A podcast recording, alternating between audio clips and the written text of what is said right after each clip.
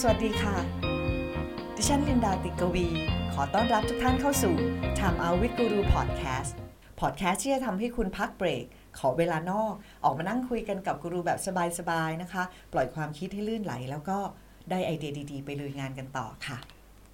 วันนี้เราได้มีโอกาสพูดคุยกับคุณนิรันดร์บรรลือรัตน์นะคะ ซึ่งคุณนิรันดร์เนี่ยจบ MIT Sloan ปัจจุบันก็เป็น corporate entrepreneur อยู่ในบริษัท SCG นะคะ คุณนิรันดร์เป็นลูกศิษย์สายตรงของ Alex Osterwalder นะคะ Alex เนี่ยเป็นคนคิดค้นเครื่องมือหนึ่งที่เรียกว่า business model canvas นะคะ business model canvas ปัจจุบันเท่าที่เราได้ยินกันเนี่ยเป็นเครื่องมือหลักเลยของบริษัทที่ทำสตาร์ทอัพทั่วโลกเลยนะคะ ตอนนี้ Alex เนี่ย ได้ออกหนังสือเล่มใหม่ล่าสุดเลยค่ะ ชื่อ The Invincible Company นะคะวันนี้เราก็เลยเชิญคุณนิรันดร์มาเพื่อเราจะคุยกันว่า The Invincible Company โอ้โห ชื่อบริษัทที่เรียกว่าอยู่ยงคงกระพันไม่มีวันตายเนี่ยมันเป็นยังไงนะคะ แล้วก็ที่เขาเรียกว่าเป็น upgrade version ของ business model canvas มันมีอะไรบ้างที่เป็นหัวใจหลักสำคัญนะคะ สวัสดีค่ะคุณนิรันดร์ครับ สวัสดีครับ ค่ะ โอ้โห วันนี้เราคุยกันเรื่อง The Invincible Company แค่ชื่อพี่ก็ฟังแล้วรู้สึก ตื่นเต้นมากเลยว่ามันมีอะไรที่อยู่ข้างในนั้นของมัน ก็เลยอยากจะให้คุณนิรันดร์ช่วยเล่า background เล็ก ๆ น้อย ๆ เกี่ยวกับเรื่อง The Invincible Company ให้ฟังหน่อยได้ไหมคะ ครับได้ครับ คือจริงๆ ต้องบอกก่อนว่าไอ้ชื่อหนังสือ The Invincible Company เนี่ยมันดูอลังการงานสร้างมากนะฮะ เวลา Alex เขาไปพูดที่ไหนเนี่ย สิ่งแรกที่เขาจะทำคือก็หัวเราะ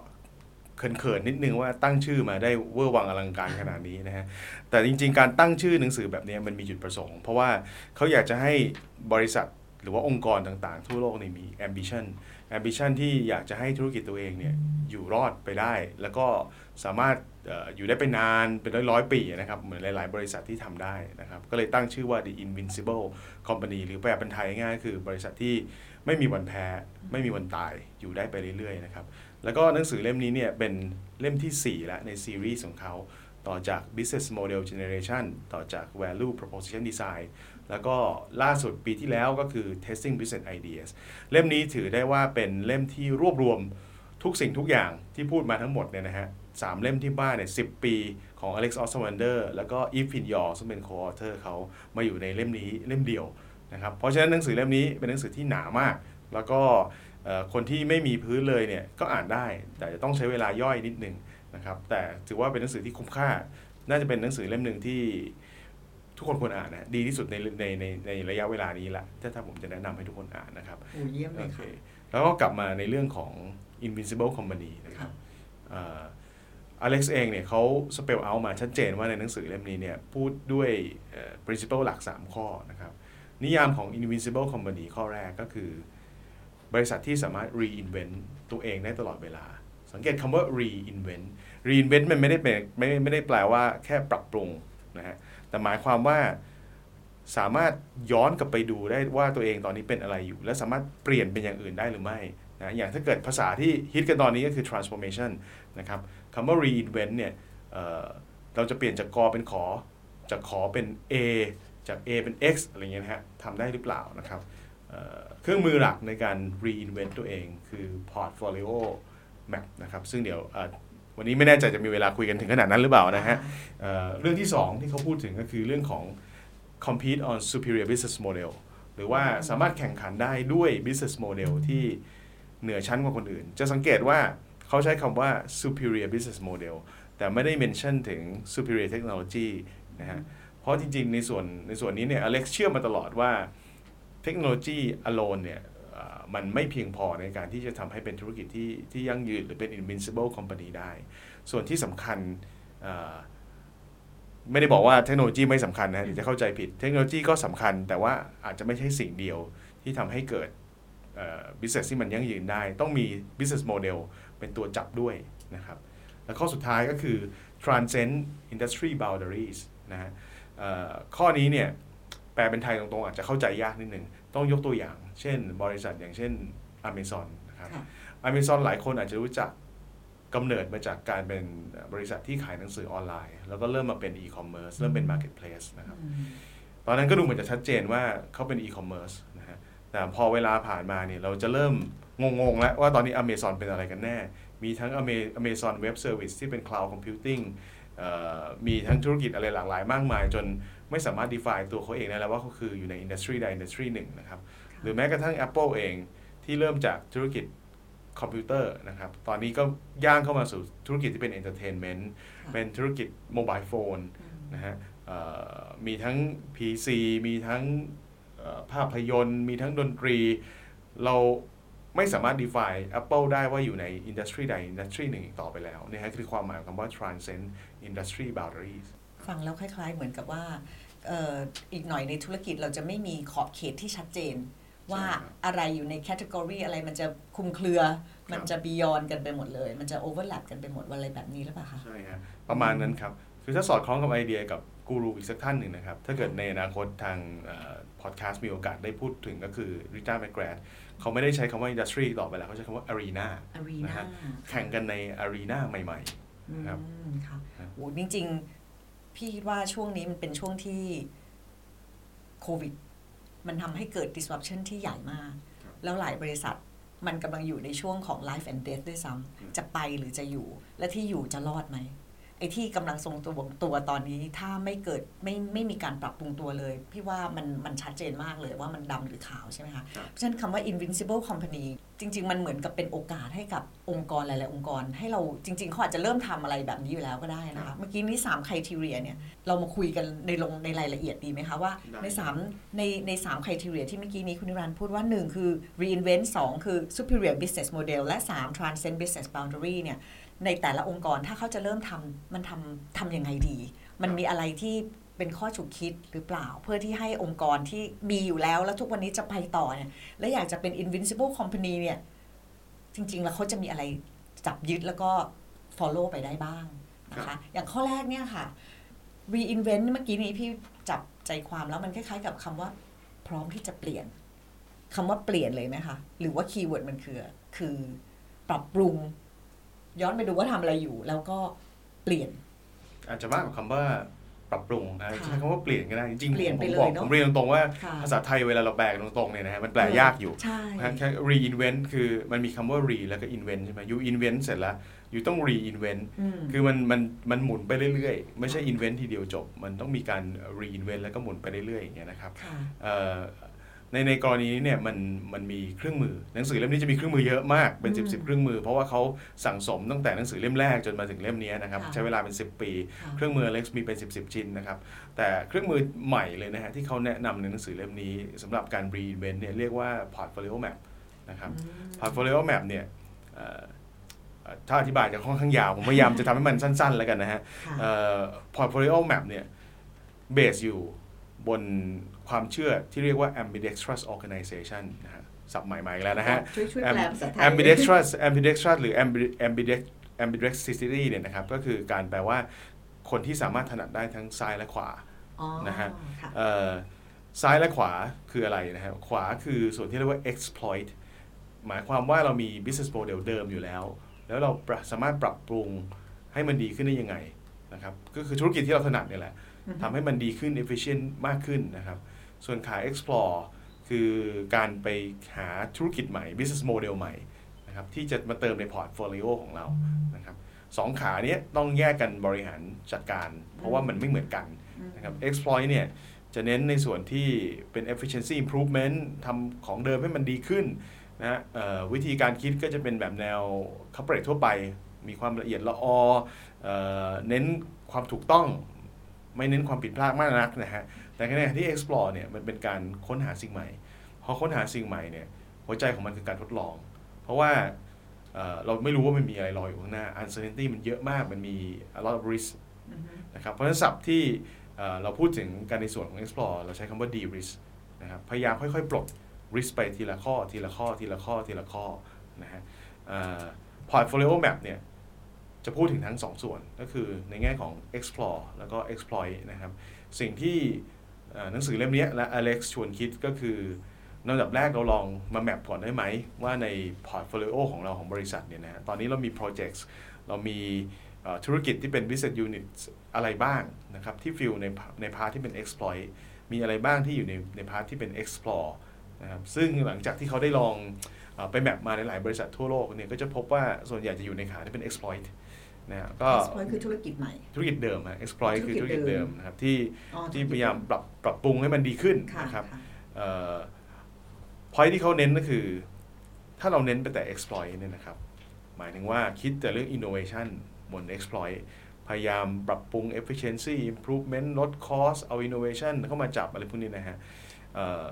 ในมุมมองเขาก็คือบริษัทจะอยู่ไปได้สักระยะหนึ่ง แต่เขาใช้คำไว้เท่มากก็คือ at the end of the day ในท้ายที่สุดแล้วเนี่ยจะ efficiently dying ก็คือจะตายอย่างมีประสิทธิภาพนะฮะเขาใช้คำนี้นะครับจะตายอย่างมีประสิทธิภาพอืมเพราะเกิดอยู่ไม่คิดอะไรใหม่เลยค่ะนะฮะเพราะฉะนั้นเอ่อเขาเลยชวนคิดว่าจริง ๆ แล้วเนี่ยนอกจากขาย exploit ต้องเพิ่ม resource หรือว่าต้องโฟกัสในขาที่เป็น explore ด้วยนะครับคุณนิรันดร์มีหรือว่าทางอเล็กซ์ก็มีแนะนำไหมคะว่า percentage ในการ invest time and resource ที่ควรจะลงของทั้งสองอันเนี้ย ถ้าเราอยากจะเป็น invincible company มันมี proportion ไหมคะว่า เฮ้ย อย่างนั้นเราต้องสัก 50%เลยไปลง explore 50%ลง อันนี้มีไหมคะ มีแบ่ง จริงๆในหนังสือเล่มเนี้ยมี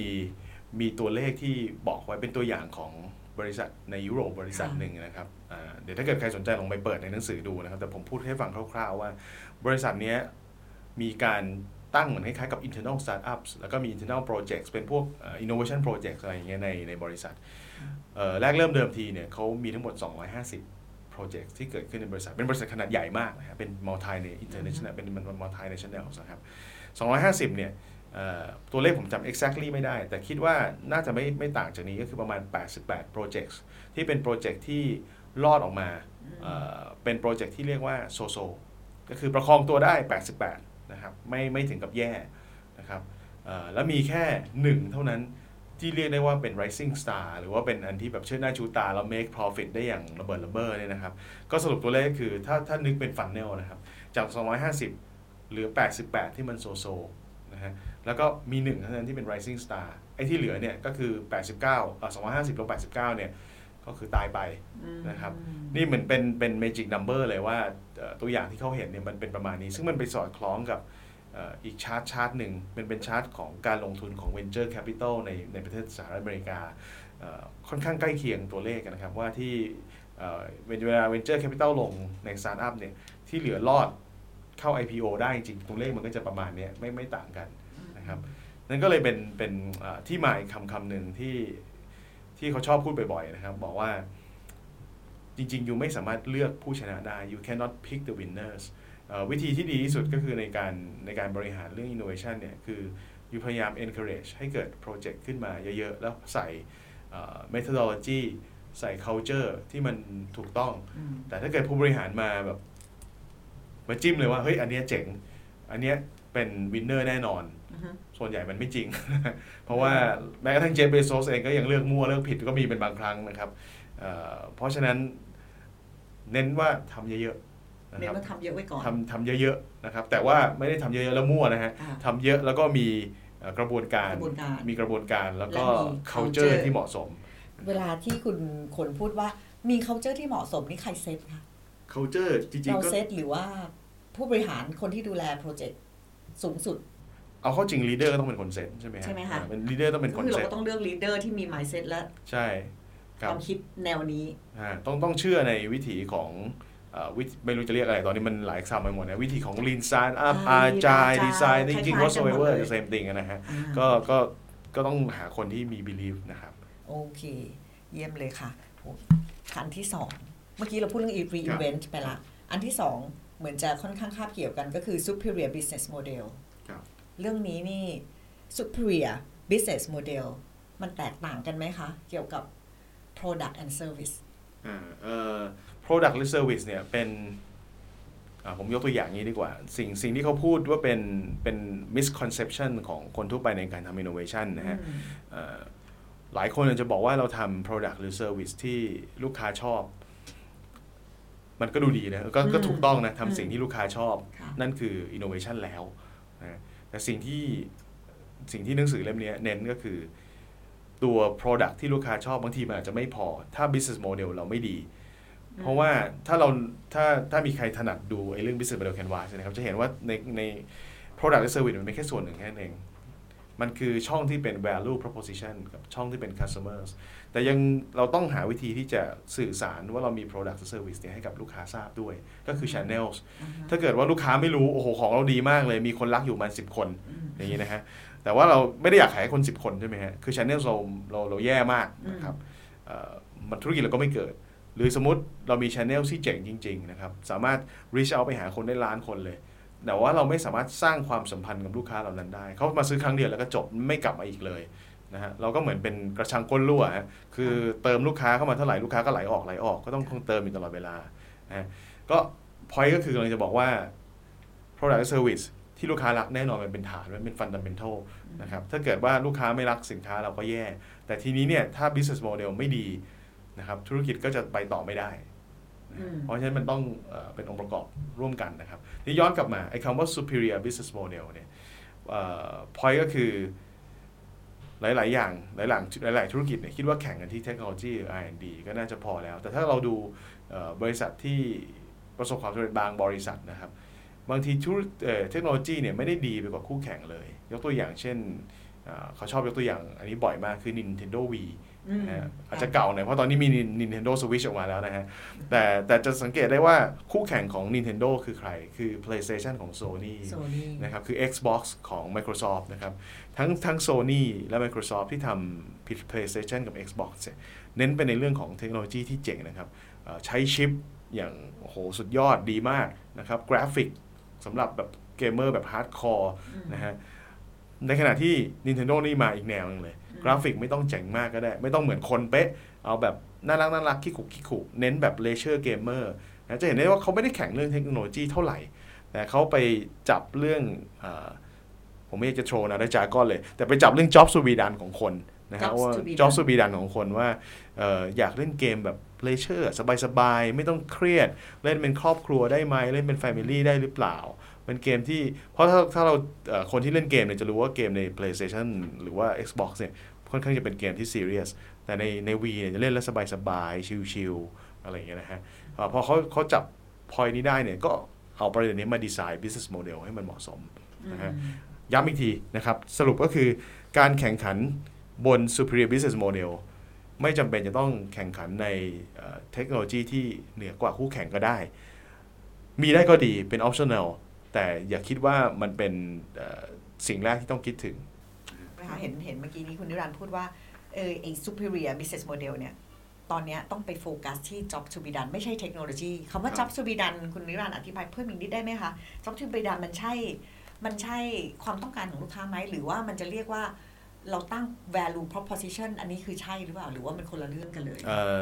จริงๆ Job Sweden ก็อธิบายได้อีกเป็นชั่วโมงกันนะฮะ แต่ก็จะเป็น short version short version นะครับสั้นๆได้ short version ก็คือเอ่อ Job Sweden เนี่ยหมายถึงสิ่งที่ลูกค้าต้องการจะ achieve นะฮะสิ่งที่เหมือนเป็นความต้องการจริง ๆ ของลูกค้า อย่างเช่น เวลาเขาตีเขาเล่นเกมเนี่ยเขาต้องการอะไรอย่างนั้นป่ะคะ พอพูดถึงความต้องการมันก็ก็ถูกและไม่ถูก คือความต้องการมันอาจจะดูอืมอาจจะดูแคบไปนิดนึงอะนะฮะเอาดูแค่ไปเอ่อบางทีดู Job Sweden เราจะดู journey ของเขาด้วยอ่าดูเพนด้วย ดูเอ่อยกตัวอย่างจะง่ายกว่านะครับอะค่ะยกตัวอย่างจะง่ายกว่าค่ะเช่น สมมุติเราพูดถึงว่า jobs to be done ของเราเนี่ยก็คือการฟังเพลงอย่างนี้นะฮะโอเคอันนี้เนี่ยคือ jobs to be done แบบหนึ่งอ่าฮะนะฮะ แต่ทีนี้เนี่ย jobs to be done ฟังเพลงเนี่ยเอ่อ ถ้าคนยุคผมเนี่ยอาจจะทันนะหลาย ๆ ครั้งนะฮะเราเราเราเริ่มจากการฟังแผ่นเสียงนะฮะผมเองไม่ทันแผ่นเสียงนะเกิดทันเหรอคะไม่ไม่ทันนะครับแต่ว่าแต่ว่าก็ก็เคยเคยมีอยู่ที่บ้านนะครับนะฮะ jobs to be done ฟังเพลงตอบด้วยโซลูชันในการฟังเพลงก็คือใช้แผ่นเสียงในยุคหนึ่งสมัยหนึ่งนะครับจากนั้น solution ก็เปลี่ยนมาเป็นเทปคาสเซ็ตอะนี่ผมทันแล้วนะฮะอะเป็นเทปคาสเซ็ตพอเทปคาสเซ็ตก็กลายมาเป็นซีดีอ่าฮะนะฮะเป็นซีดีแล้วก็กลายมาเป็นเอ่อ MP3 MP3 ตอนนี้กลายเป็นสตรีมมิ่งนะครับ ในอนาคตเราไม่รู้ว่ามันคืออะไรนะฮะอืมเนี่ยคำนิยามของมันคือมันเป็นโอเค task มันเป็นเอ่อ achievement อะไรบางอย่างที่ลูกค้าเขาต้องการจะทำให้ให้มันสำเร็จในในชีวิตประจำวันของเขานะฮะหรืออีกตัวอย่างหนึ่งเพื่อให้มันชัดเจนขึ้น job to be done job to be done นั่นก็คือการอ่าสมมติ let's say การเรียกแท็กซี่อือฮึ นะฮะค่ะนี่ก็เป็น job job หนึ่งนะฮะที่ที่ลูกค้าต้องเจอในชีวิตประจำวันสำหรับคนที่ไม่มีรถนะฮะค่ะเมื่อก่อนคืออะไรก็คือ solution คือต้องไปยืนริมถนนอืมแล้วก็โบกแท็กซี่ หรือ call ผมจำเลขไม่ได้ไอ้เลข 4 ตัวเนี่ยพอ call ปุ๊บแล้วแท็กซี่จะมาที่บ้านอ่านะฮะนั่นก็เป็น solution 2 solution ในอดีตใช่ไหมฮะแต่พอมีการเข้ามาของ Grab อาของ Grab ของ Uber ในอดีตก็มี Uber นะครับ Job to be ดันเดิมก็เปลี่ยนไปอืมนะฮะเปลี่ยนไปเอ่อ กลายเป็น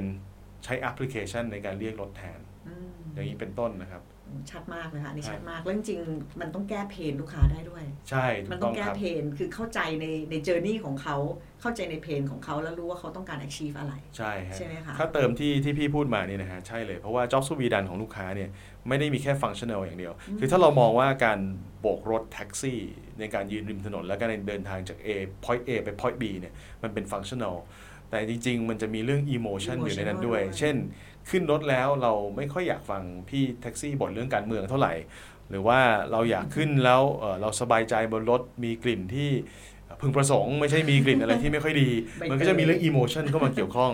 นะฮะแล้วบางที job สวีดานนี่จะมีเรื่องโซเชียลเข้ามาเกี่ยวข้องด้วยคำว่าโซเชียลคือ เราอยากให้คนอื่นเนี่ยเอ่อ perceive หรือมองเราแบบไหนนะฮะอยากให้มองเราว่าเอ่ออันนี้ในกรณีแท็กซี่อาจจะไม่เกี่ยวเท่าไหร่นะ แต่ถ้าเกิดเป็นพูดอย่างอย่างกรณีที่เราใช้สินค้าที่เป็น luxury brand อย่างเงี้ยนะฮะ จะมีเรื่องโซเชียลเข้ามาเกี่ยวเต็มๆเลย ว่าเราใช้กระเป๋า Hermes เราเอ่อถือกระเป๋า Ferragamo อย่างเงี้ยนะฮะ คงไม่ใช่เพราะว่ามันมันใส่ iPad หรือว่าใส่กระเป๋าตังค์ได้ดีหรอกนะฮะ มันมัน beyond นั้น อ่า มัน beyond emotional อีก มันคือ beyond social emotional ละ มันคือใช่วิธีที่เราเราเราอยากให้คนมองเรายังไง อยู่ในใช่ครับ social category แบบไหน ใช่ครับโอโอเคเยี่ยมมากครับเลยโอ้นี่ก็จริงๆเราได้ประโยชน์มากนะ แค่ superior business model ฮะอันที่ครับ3 transcend ละอันนี้ transcend business boundary ที่เมื่อกี้ครับเราคุยกันว่า เราจะไม่มีเขาเรียกว่าอะไรนะคะขอบเขตครับเปลี่ยนเป็นคำว่า arena แทนอ่าอ่าใช่คตรัรบงนี้ไหนคุณอนิรันดร์ช่วยอธิบายเพิ่มเติมในข้อครับที่3หน่อยได้ไหมคะในในในกรณีของ transcend เอ่อ industry boundaries เนี่ยนะฮะ มันเป็นการ ถ้าถามว่ามีมี tools หรืออะไรเฉพาะในเรื่องนี้หรือเปล่า อาจจะไม่มีแต่เป็นการยำ tool อืมทุกอย่างเข้ามานะฮะเอ่อแต่ขอยกตัวอย่างแล้วกันที่ตอนนี้เอ่อเฮียเนี่ยแกชอบมากเฮียอเล็กซ์ผมชอบเรียกแกว่าเฮียนะฮะคุยกันบ่อยนะครับก็เอ่อบริษัทจีนบริษัทหนึ่งชื่อว่าผิงอันผิงอันเป็นบอัริษัททำอะไรนะบริษัทผิงอันเนี่ยแรกเริ่มเดิมทีทำอินช r ร n น e อืมหรือทำประกันนะใหญ่มากนะครับเอ่อ มีบริษัทไทยบริษัทหนึ่งเข้าไปถือหุ้นที่ใหญ่อยู่นะครับอืมลองไป search Google กันดูเอาเองแล้วกันนะบริษัทอะไรนะครับเอ่อผิงอันทำอินช r ร n น e แล้วก็อยู่ดีๆเนี่ยซีอของเขาวันดีคืนดีก็คิดว่าเอ๊ะเราทำอินช r ร n น e ต่อไปเนี่ยเอ่อบางทีมันอาจจะไม่พอนะนะฮะเขาก็เริ่ม reinvent ตัวเองนะย้อนกลับไปข้อแรกนะเริ่ม reinvent ตัวเองด้วยว่าเขาตั้งวิชั่นว่าเขาอยากจะเป็นเทคโนโลยีคอมพานีอยู่ดีๆบริษัทที่ทำประกันอินช r ร n น e เนี่ยอยากกลายเป็นอยากจะทำเทคโนโลยีละนะฮะก็เลยไปจ้าง โคซีโอขึ้นมานะครับนะฮะไปจ้างโคซีโอใช้คำว่าโคซีโอเลยนะฮะคือมีศักดิ์และสิทธิ์เท่ากับ CEO เพื่อที่จะมาเปลี่ยนบริษัทอินช r ร n น e เนี่ยให้กลายเป็นเทคโนโลยีคอมพานีนะครับอืมค่ะด้วยด้วย CEO คนเนี้ยทำให้ผิงอันตอนนี้เนี่ยหลุดพ้นจากคำว่าเป็น insurance company ได้ไปไกล เพราะว่าเขามีเอ่ออย่างเช่นผิงอัน Good Doctors นะครับเป็นบริษัทที่ทำเกี่ยวกับเรื่อง healthcare นะฮะ มี service เต็มไปหมดเลย ไม่ว่าจะเป็นแบบเอ่อนัดหมอเอ่อมีขายของกับเอ่อ health and well-being products ออนไลน์นะฮะ มีเรื่องตรวจ genomic ตรวจตรวจจีโนมด้วยนะฮะผมอืมผมไม่รู้รายละเอียดนี้นะฮะว่าตรวจจีโนมไปทำอะไรนะครับ แต่แต่เข้าใจว่าเนี่ยเอ่อในธุรกิจที่เขาทำเนี่ยมันมันเริ่มขอบเขตมันเริ่มเบลอแล้ว มันเริ่มไม่ไม่ได้บอกแล้วว่าผิงอันคือ insurance company ต่อไป พิงอันนี่คือชื่อบริษัทใหญ่ เวลาเขาครับเราเขาเขาเปิดบริษัทเล็ก ๆ ที่มีโคซีโอนี่เขา ตั้งอีกบริษัทหนึงแยกออกมาเลยไหมคะ หรือว่าเป็นบริษัทเล็กย่อยอยู่ในในบริสษัตทรัใหญ่คเจอจริร์งเท่าที่ที่ผมเห็นอันนี้ผมไม่ไม่แน่ใจรายละเอียดแล้วกันนะฮะ แต่ผมคิดว่าเขาเขาตั้งอีกบริษัทหนึ่งที่เป็นเทคโนโลยีเพื่อให้โคซีโอคนเนี้ยที่เป็นผู้หญิงชาวสิงคโปร์เนี่ยนะฮะ เป็นคน manage โดยตรงนะฮะอืมอ๋อก็โอเค ครับ แยกออกมา ค่ะฮะแล้วก็คือนี่ก็คือผิงอันนี่ก็คือหนึ่งในบริษัทที่ อยู่ในแคตตากรีของ invincible company ในหัวข้อที่เรียกว่า transcend business boundary ใช่ครับใช่ไหมคะใช่ครับอ๋อคือพักหลังเนี่ยเอ่อจะเห็นได้ว่าไม่ว่าจะเป็นกูรูคนไหนก็ตามเลยนะฮะ เริ่มที่จะสนใจเอเชียมากขึ้น เมื่อก่อนจะมีแต่ยกตัวอย่างของบริษัทในใน Amazon ในอเมริกา หรือว่าในยุโรปอะไรอย่างเงี้ยนะฮะเนี่ยแต่ตอนนี้เขาเริ่มเห็นแล้วว่าจีนกำลังมา นะฮะอันแน่นอนเพราะฉะนั้นเนี่ยเอ่อแล้วตัวอย่างในจีนก็เห็นเยอะแยะนะฮะไม่ว่าเป็นหลายบริษัทที่ทำทำได้ค่อนข้างดีค่ะนะพิงอันก็เป็นตัวตัวตัวอย่างหนึ่งในนั้นที่อเล็กซ์ยกมาจริง ๆ ในบริษัทในเมืองไทยเราก็มีหลายบริษัทอย่าง SCG เองก็ทำบริษัทแบบมีบริษัทลูกอย่างที่คุณอ่านิรันดร์ใช่เป็นครับเอ่อดูแลเรื่อง corporate entrepreneur ฮะอยู่ใช่ไหมคะ ทีนี้ถ้าเกิดบริษัทอื่น ๆ ที่อยากจะทำแบบนี้บ้างเนี่ยเขาควรจะ เริ่มต้นในการคิดที่จะไอโดยเฉพาะในข้อนี้เลยคือ transcend business boundary ออกไปเป็น category อื่นซึ่งจริง ๆ ในความรู้สึกพี่มันเหมือนกับว่ามันมาตั้งแต่ reinvent อะพอมันครับ re reinvent ไปลองเทสไปลองทำดูแต่แบบแล้วมันจะต้องเริ่มออกมาเพื่อที่จะ get out of category เดิม หรือ area ที่เขาอยู่เดิมครับหรือ boundary เดิม ๆ ของเขาเนี่ย มันควรจะมีอะไรที่เป็นหลักยึดบ้างไหมคะคุณนิรันดร์เอ่อสิ่งสิ่งแรกที่อเล็กซ์แนะนำในหนังสือเล่มนี้นะครับเอ่อ จริงๆหนังสือเล่มนี้เป็นแค่จุดเริ่มต้นนั้นเขาพูดเรื่องนี้มามาหลายปีแล้วนะฮะ แล้วก็พยายามชักชวนบริษัทคิดเรื่องแรกเลย หนังสือก็จะพูดว่ามันมันคือ corporate identity นะฮะอันนี้เป็นมันก็ไม่ได้เป็นคำใหม่อะไรนะฮะ มัน Corporate ถ้าถ้าถ้านึกถึงสมัยก่อนก็คือชอบพูดคือคำว่า vision นั่นแหละอืมนะฮะเอ่อตัว leader หรือตัว CEO เอ่อผู้บริหารระดับท็อปของของบริษัทเองเนี่ยอยากจะให้บริษัทไปในทิศทางไหนอืมมันมันต้องเริ่มจากความอยากอะ มันเริ่มจากค่ะ ambition ว่าเราอยากจะไปแบบไหนอืมก็ตั้งเป้าก่อนนะฮะตั้งเป้าเสร็จปุ๊บนะฮะสมมุติบอกว่าอยากจะเปลี่ยนตัวเองจาก industry A อยากจะก้าวไปดู industry B นะฮะก็ตั้งเป้าก่อน เสร็จแล้วก็สื่อสาร แล้วทีนี้ก็มาแมปดูว่า เฮ้ย ตอนนี้เนี่ยเรามี business อะไร เรามีเอ่อ project อะไรบ้างที่ที่อยู่ใน pipeline หรือว่าที่อยู่ใน portfolio นะและการที่จะไปถึงเป้าที่เราตั้งเนี่ยมันต้องเติมอะไรเข้ามา มันต้องคิวอะไรทิ้งไป มันต้องเปลี่ยนแปลงอะไรบ้างใน portfolio นั้นอืมนะฮะอ่าก็จะมี tool นี้เริ่มเข้ามาช่วยแล้วก็คือตัวไอ้ portfolio map เนี่ยนะฮะเริ่มเข้ามาช่วยนะครับเอ่อต่อจากนั้นเสร็จเอ๊ะแล้วการที่จะไปได้ไปสู่ไอ้ industry ใหม่เนี่ยอ่าเป็น B เป็น C อะไรก็แล้วแต่เนี่ยจะเริ่มไปสู่โหมด explore อย่างที่ผมเล่าตอนแรกแล้วใช่ไหมฮะในการที่เราจะเริ่มสู่โหมด explore เนี่ยเรามีคน พร้อมหรือเปล่า ที่จะไปสู่โหมด explore สมมุติเราอยู่ exploit มาตลอดชีวิต 50-60 ปีนะฮะเราเป็นคุณพ่อคุณแม่ละเอียดเนี่ยนะฮะแบบเข้าใจดีเทล procedure อะไรชัดเจน 1 2 3 4เอ่เราเป็นผู้ perfectionism เนี่ยเราพร้อมที่จะเป็นขาย explore ไหมเพราะขาย explore เนี่ย mindset เป็นคนละเรื่องเลยนะฮะได้ไหมคะ perfectionist รอดไหมคะ ส่วนใหญ่จะไม่รอดนะขาย explore เนี่ยต้องต้องห้ามเป็น perfectionist เด็ดขาดอืมเพราะว่ามันในโลกนี้ถามว่าคำว่า perfect คืออะไร มันไม่มีไม่อะมีอะมันไม่มีอะอืมอะไรคือคำว่า perfect เพราะอืมคนในขายที่เป็น explore ไม่ไม่เคยคิดเรื่องคำว่า perfect อันนี้มันเกี่ยวกับเจนไหมคะคุณนิรันดร์เอ่อ generation ก็เห็นคนที่มีไหมคนที่อายุเยอะ ๆ แล้วมีแนวคิดที่เป็นแบบอาจายหรือว่าเออมีมีไหมคะมี mindset เยอะก็มีเยอะนะอืมเพราะฉะนั้น generation ไม่เกี่ยวนะไม่เกี่ยวอะขึ้นอยู่โอเคกับว่าเราพร้อมที่จะ เปิดปรับไหมเปิดแล้วก็ปรับได้หรือเปล่านะฮะค่ะผมเห็นหลายคนที่อยู่ในชีวิตเนี่ยอยู่กับขาย exploit หรือว่าขายที่เป็น existing business model มานานค่ะแต่พอถึงเวลาที่ต้องปรับก็ใช้เวลาไม่นานนะฮะอืมเพียงแค่ว่า purpose เขาได้หรือเปล่าคือเอาให้ชัวร์ให้รู้ว่าทำอะไรอยู่นะฮะอ่าเอ่อแค่หนึ่งแค่ต้องรู้ว่าสิ่งที่เขาทำทำอะไรอยู่เอ่อพอเขา aware ปุ๊บเนี่ยมันก็ปรับได้อย่างรวดเร็วเลยอืมนะฮะก็ก็ก็หลีดมาสู่ว่าต้องรู้ว่า เราสามารถทำได้ไหมคนเราทำได้หรือเปล่า culture เราเอื้อไหมอืมก็จะมาพูดถึง tool ตัวที่ตัวสุดท้ายที่อยู่ในหนังสือเล่มนี้นะครับโอเคก็คือ culture map culture map อ่า culture map เนี่ยก็ก็จะมาช่วยเอ่อผู้บริหารในการที่จะออกแบบ culture ของตัวเอง จริงๆ เครื่องมือนี้มันง่ายมากเลยเนี่ยมันมีแค่มันมีแค่ 3 ช่องเองนะฮะเอ่อช่องที่สำคัญที่สุดคือช่องล่างนะครับว่ามันเขียนว่า enablers กับ blockers ในการที่เราอยากจะได้ culture ที่เราคาดหวังเนี่ยไอ้ยตอนนี้เรารู้หรือยังว่า อะไรเป็น blockers อะไรที่มันห้ามให้เราไม่มี culture นั้นอยู่ หรืออะไรเป็นตัวที่ส่งเสริมให้ culture นั้นมันเกิดขึ้นนะฮะอ่าไม่ลงรายละเอียดแล้วกันนะฮะเพราะถ้าลงรายละเอียดก็อีกชั่วโมงหนึ่งเหมือนกันเรื่องนี้นะฮะเราเราต้องมีอีกหลาย session เลยค่ะคุณนิรันดร์ครับ มีสามบล็อกใช่ไหมคะมีเมื่อสามกี้พูดถึงบบล็ล็ออกกแรกพูดคร่าวๆเอาอยู่เอาแค่ชื่อก็ได้อ่าโอเคข้อหนึ่งนี่คือ enabler enable blocker คือด้านล่าง blocker อะนะครับอันที่สามเอ่อันอที่สองคืออัอันที่สองก็คือพฤติกรรมที่เราอยากให้เกิดขึ้นนะฮะอ๋อพฤติกรรมที่อยากให้เกิดในเกิดขึ้นในองค์กร นะครับอืมส่วนบล็อกบนสุดก็คือ result หรือผลที่เราคาดหวังว่า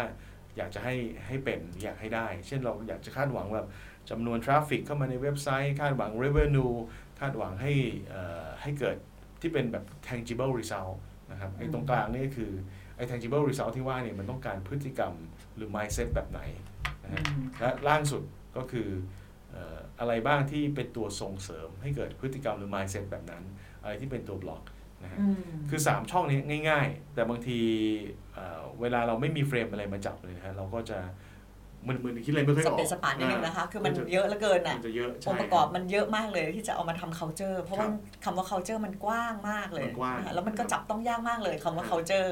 แต่ถ้าเกิดใครมีเครื่องมืออื่นก็ก็ใช้เครื่องมืออื่นก็ใช้ได้ได้นะด้วยเนอะไม่ได้มีค่าไม่ไม่ได้ไม่ได้มีการห้ามว่าต้องใช้อันนี้อย่างเดียวนะฮะเพียงแต่ว่าอันเนี้ยมันมันมัน simple มันแค่ค่ะ3ช่อง แล้วก็ผมคิดว่ามันง่ายในการที่จะ implement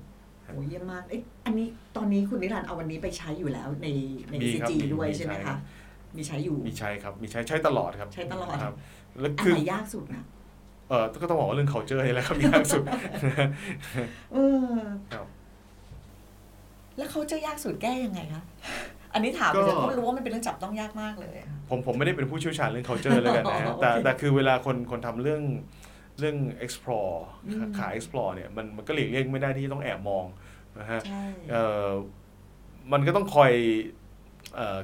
เขาเรียกอะไร rethink ตลอดเวลา แล้วก็ต้องถ้าศัพท์โบราณหน่อยก็ใช้คำว่า PDCA plan do อ๋อ check plan do act check act อ่ายัง work อยู่ยัง work อยู่ยัง work อยู่ฮะเราก็เราก็ต้องดูว่าเราอยากได้อะไรนะฮะเสร็จแล้วก็ลองลองไป test ดูว่าถ้าเกิดเราทำอย่างนี้ไปแล้วเนี่ยสมมติมี initiative อะไรขึ้นมาสักอย่าง แล้วคิดดูว่าจะปรับปรับพฤติกรรมหรือปรับ behavior mindset ของคนเนี่ยก็ลอง ลองลองใช้ไปปุ๊บพอมัน work ก็อาจจะทำต่อ แต่พอไม่ work เราก็ปรับอืมมันก็ต้องปรับไปเรื่อยๆก็อาจารย์ไปเรื่อยใช่ฮะๆปรับปรุงไปเรื่อยๆนะคะครับพี่ว่าวันวันในในช่วงเวลาเนี้ยที่โควิดเข้ามาคนตื่นตัวมาสักพักละ พี่ว่านี่มันก็เริ่มมาเป็นเรากำลังจะปลดล็อกละเพราะฉะนั้นมันก็เริ่มคนมันเริ่มตื่นตัวแล้วมันมองเห็นคำว่า โอกาส คนที่ไม่คิดจะปรับมันก็ต้องถูกปรับไปโดยปริยายนะคะแต่การที่เรามีไกด์ไลน์อย่าง The Invincible Company หรือ Tool เยอะแยะมากมายเลยที่เมื่อกี้นี้คุณนิรันดร์พูดฝึงให้ฟังเนี่ย เป็นประโยชน์มาก ๆ เลยที่คนที่กำลังจะปรับ และต้องการจะคิดว่าเฮ้ยปัจจุบันเริ่มมองเริ่มมองเห็นแล้วว่าพฤติกรรมของคน ถ้ามัน fast forward ไปอีก 10 ปี คนจะไม่ทำแบบนี้แล้วเนี่ยครับเขาจะต้องทำอะไรบ้างใช่ไหมฉะนั้นไอ้ tool อันนี้ใน invincible company นี่ มันอ l ไลน์ไปได้ดีมากกับคำว่า agile OKR แล้วก็ keyword ที่มีอะไรอีกนะคะ keyword อื่นๆ design thinking design thinking อะไรอีกนะ lean startup โอ้โห ใช่ ทุกอย่างเลยตอนนี้คือ keyword ทั้งหมดเนี่ย มันอ l ไลน์มาในทางเดียวกัน และ Invincible Company มันก็คือหนึ่งในใน grouping อะที่ที่ทำให้คนมีความหวัง แล้วก็เชื่อว่าองค์กรเรามันจะ move on ต่อไปได้ ถ้าเราปรับตัว ทั้งหมดเท่าที่ฟังดูใน keyword อันนี้พี่ขอสรุปคร่าวๆก่อนนะคะใน keyword ที่ได้ยินมาที่คุณนิรันดร์เน้นมา 3 อย่างเลยสำหรับ concept ของ The Invincible Company เนี่ยก็คือ 1 คือ reinvent นะคะ reinvent ปรับปรุงปรับเปลี่ยนอย่างไรได้ไหม โดยการใช้ portfolio mapping อันที่ 2 คือ superior business model เทคโนโลยีไม่ได้สำคัญที่สุด job to be done สำคัญกว่า คืออะไรที่สามารถตอบโจทย์ลูกค้าได้ อะไรคือ journey ลูกค้า อะไรคือ pain point ลูกค้า อะไรคือ achievement ของเขานะคะ เป็นทั้ง functional emotional แล้วก็ social ด้วย อันนี้พยายามจะ capture สำหรับคนที่ต้องการแบบ take note นะคะ ส่วนอันสุดท้ายคือ transcend business boundary ซึ่งอันนี้หลักๆ เท่าที่คุยกันดูคล้ายๆคำ keyword ที่คุณนิรันดร์พูดก็คือ corporate identity หรือ vision ของผู้นำองค์กรอยากทำอะไร แล้วก็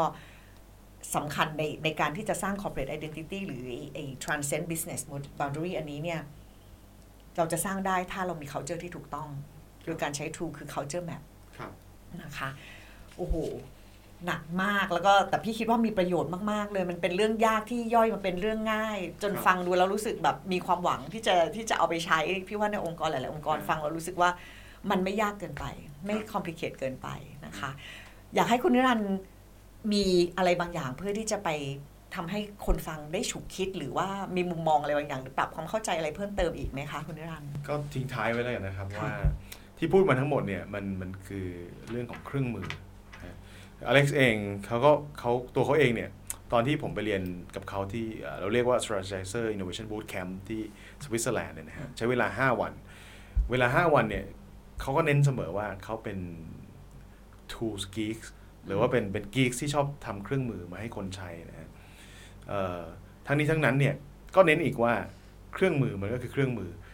อย่างเช่นเรามีกีตาร์มาสักตัวก็เป็นเครื่องมือสำหรับเล่นดนตรีใช่ไหมฮะไอการที่เราจะเล่นกีตาร์เก่งเนี่ยมันไม่ได้ขึ้นอยู่กับว่าเราซื้อกีตาร์ราคาแพงระดับล้านบาทหรืออะไรมันขึ้นอยู่กับการฝึกฝน แล้วก็ขึ้นอยู่กับตัวเราเองว่าเราเราอึดเราพร้อมขนาดไหน เพราะฉะนั้น tools เนี่ยไม่ใช่เมจิก ที่แบบว่าเราเข้าใจหรือรู้จัก tool เป็นร้อยร้อยๆตัวแล้ว มันจะทำให้เราสำเร็จได้นะครับบางทีเราอาจจะรู้จัก tool ตัวเดียว หรือไม่ต้องรู้จักเลยก็ได้นะครับผมผมก็นั่งนึกมาตลอดว่า เอ๊ะ